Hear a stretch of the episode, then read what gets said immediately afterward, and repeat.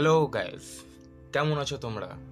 আশা করি ভালো আছো। এই প্যান্ডামিক সিচুয়েশন চারিদিকে জানি খুব কঠিন পরিস্থিতি, তবুও তার মধ্যে ভালো থাকাটা আমার মনে হয় সেটা দরকার। তাহলে তবে চলো, আজ শুরু করি।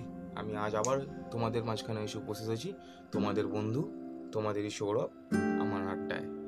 তবে হ্যাঁ আজ আমি আড্ডায় কিন্তু নিজের কথা বলব। হুম, তবে দেখো, আমি তো তোমাদেরই বন্ধু। আমার নিজের কথা মানে সেটা তো তোমাদেরই মনের কথা, তাই না? তাহলে চলো আজ আমি আমরা আমি আর তুমি মিলে সবাই মিলে চলো একটা বেশ ভালো আড্ডা জমাই, চলো। আজ আমি বলব কিছু বাজে মেয়ে নিয়ে হ্যাঁ ঠিকঠাক আমার একটা বাজে মেয়ে চাই। নিজের ঘরের মেয়েকে যদি কেউ বাজে বলে, তাহলে হয় সর্বনাশ। কিন্তু পাশের বাড়ির মেয়েকে বাজে বলাই যায়।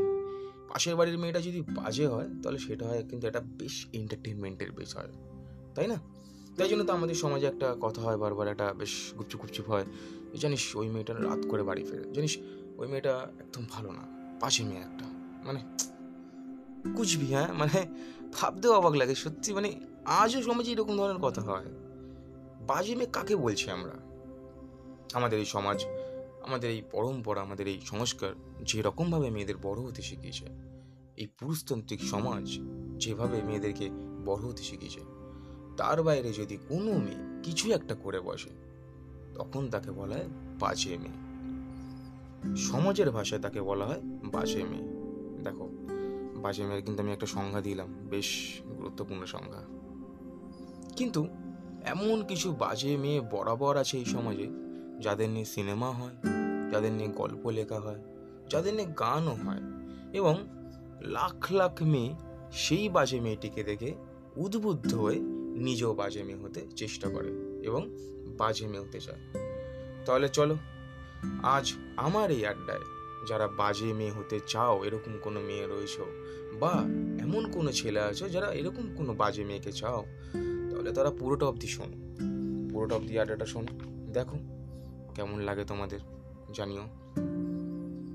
আমার একটা বাজে মেয়ে চাই আমার এমনই একটা বাজে মেয়ে চাই যে যার গায়ে চরিত্রহীনার দাগ লেগে আছে।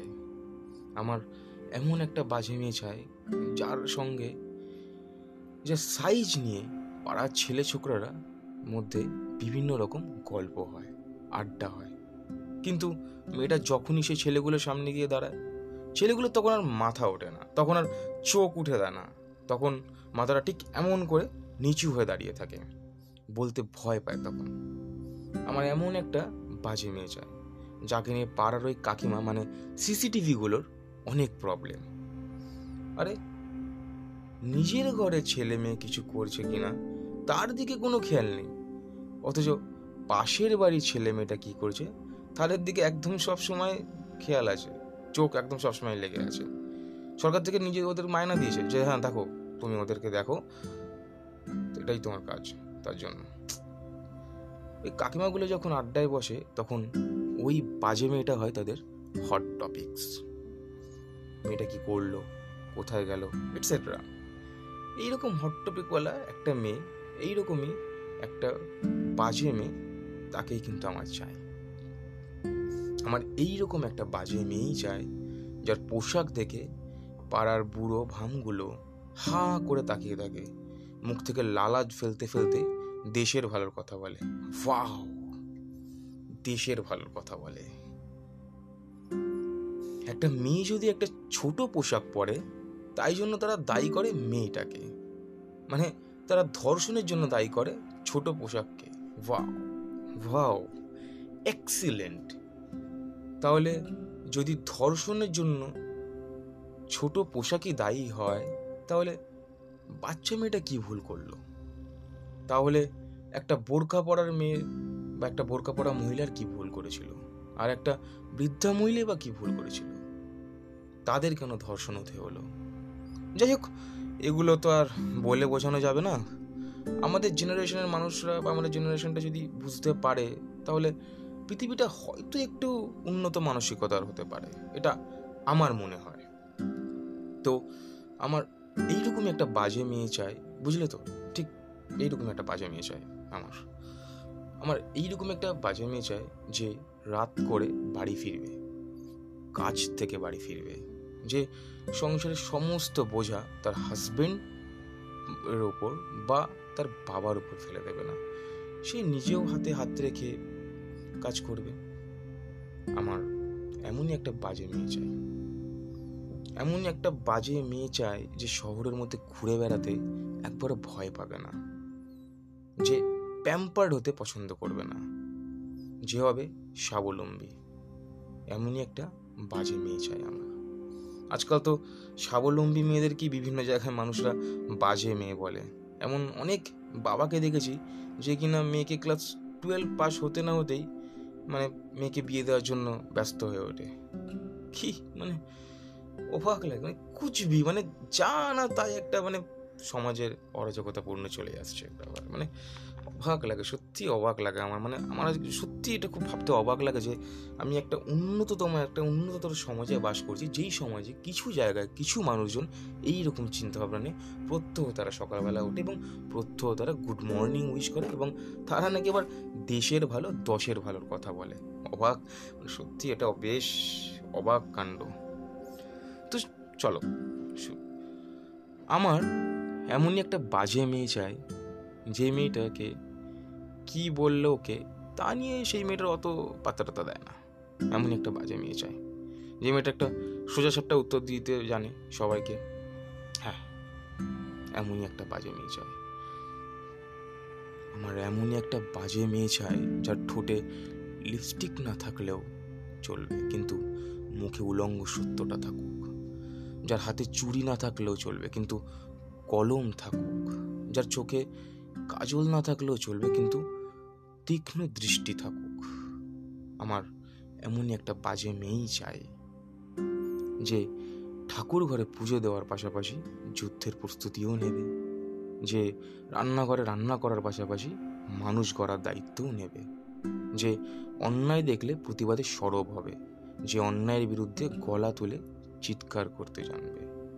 এমনই একটা বাজে মেয়ে চাই আমার, যার বুকের মধ্যে দেশলাই জেলে আমি দেখতে পাবো যে তার মনে কতটা বারুদ আছে, সে কতটা জ্বলতে পারে। এই জীবন তো শুধু জীবন তো শুধু সংসার শুধু নয়, এই জীবন তো সংগ্রাম। তাই এই সংগ্রামে সহযোদ্ধাও চাই, সংগ্রামে সহযোদ্ধ সহযোদ্ধার মারাত্মকভাবে দরকার। সংসারে সহধর্মিনী হিসেবে যেমন সেই বাজে মেয়েকে চাই তেমনই ঠিক এই সংগ্রামে তাকে সহযোদ্ধা হিসেবেও আমি পাশে চাই। তো আমার এমনই একটা বাজে মেয়ে চাই, যাকে আমি সহধর্মিনী ও সহযোদ্ধা দুইভাবেই পাবো।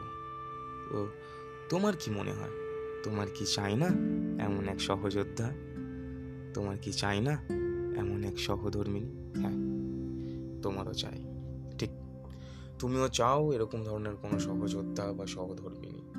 দেখো, আজ উন্নতির প্রশিক্ষণে বা প্রগতিশীল উন্নয়নের পেছনে ছুটতে ছুটতে আমরা হয়তো এমন একটা জায়গায় পৌঁছে গেছি যেখানে হয়তো এই কথাগুলো নিয়ে কখনো আমরা আলোচনা করি না বা এই কথাগুলো তোমাদের দৈনন্দিন নিত্য প্রয়োজনীয়। হয়তো এই যে মেয়ে, আমি আজ যেই মেয়েদের কথা বললাম, সেই মেয়েরা হয়তো তোমার আমার সঙ্গে প্রতিনিয়ত হয়তো বাসে ট্রামে করে অফিস যায়, বাসে ট্রামে করে তার স্কুল, কলেজে যায় বা তারা সংসারে যাবতীয় কাজকর্ম করে।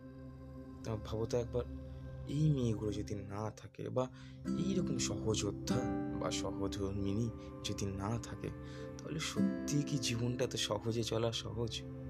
সত্যি কি জীবনের বোঝাপড়াগুলো সত্যিই মাথায় নেওয়া যায় যায় না? তুমি নানা রকম সবসময় কাজে ব্যস্ত থাকো, কিন্তু তোমার বাড়িতে সবসময় সুন্দরভাবে একটা পরিবেশ বজায় থাকে। কেন? সে তোমার সহধর্মিনীই হোক বা তোমার মাই হোক, যেই হোক, আবার বিপদে তোমার পাশে সেই তো এসে দাঁড়ায়। তুমি তো এটাই কাম্য করো, তুমি তো এটাই চাও। তাহলে তুমি সহযোদ্ধা সহধর্মিনী এইরকম একটা বাজে মেয়েকে অস্বীকার করো কি করে? মানে আমি তো অস্বীকার করতে পারি না, আমি তো এইরকমই একটা বাজে মেয়ে চাই, সত্যি। আমি এরকমই একটা সহযোদ্ধা ও সহধর্মিনী চাই।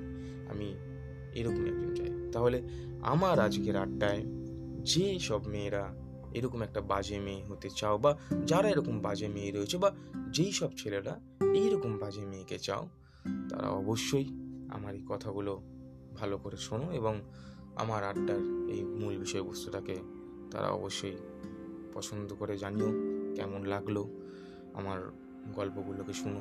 আরও নতুন নতুন যদি কিছু পেতে চাও সেটাও আমাকে জানিও। আর হ্যাঁ অবশ্যই একটা কথাই বলব, ভালোবেসে স্মৃতি হয়ে নয় অবশ্যই সাথী হয়ে পাশে থেকো।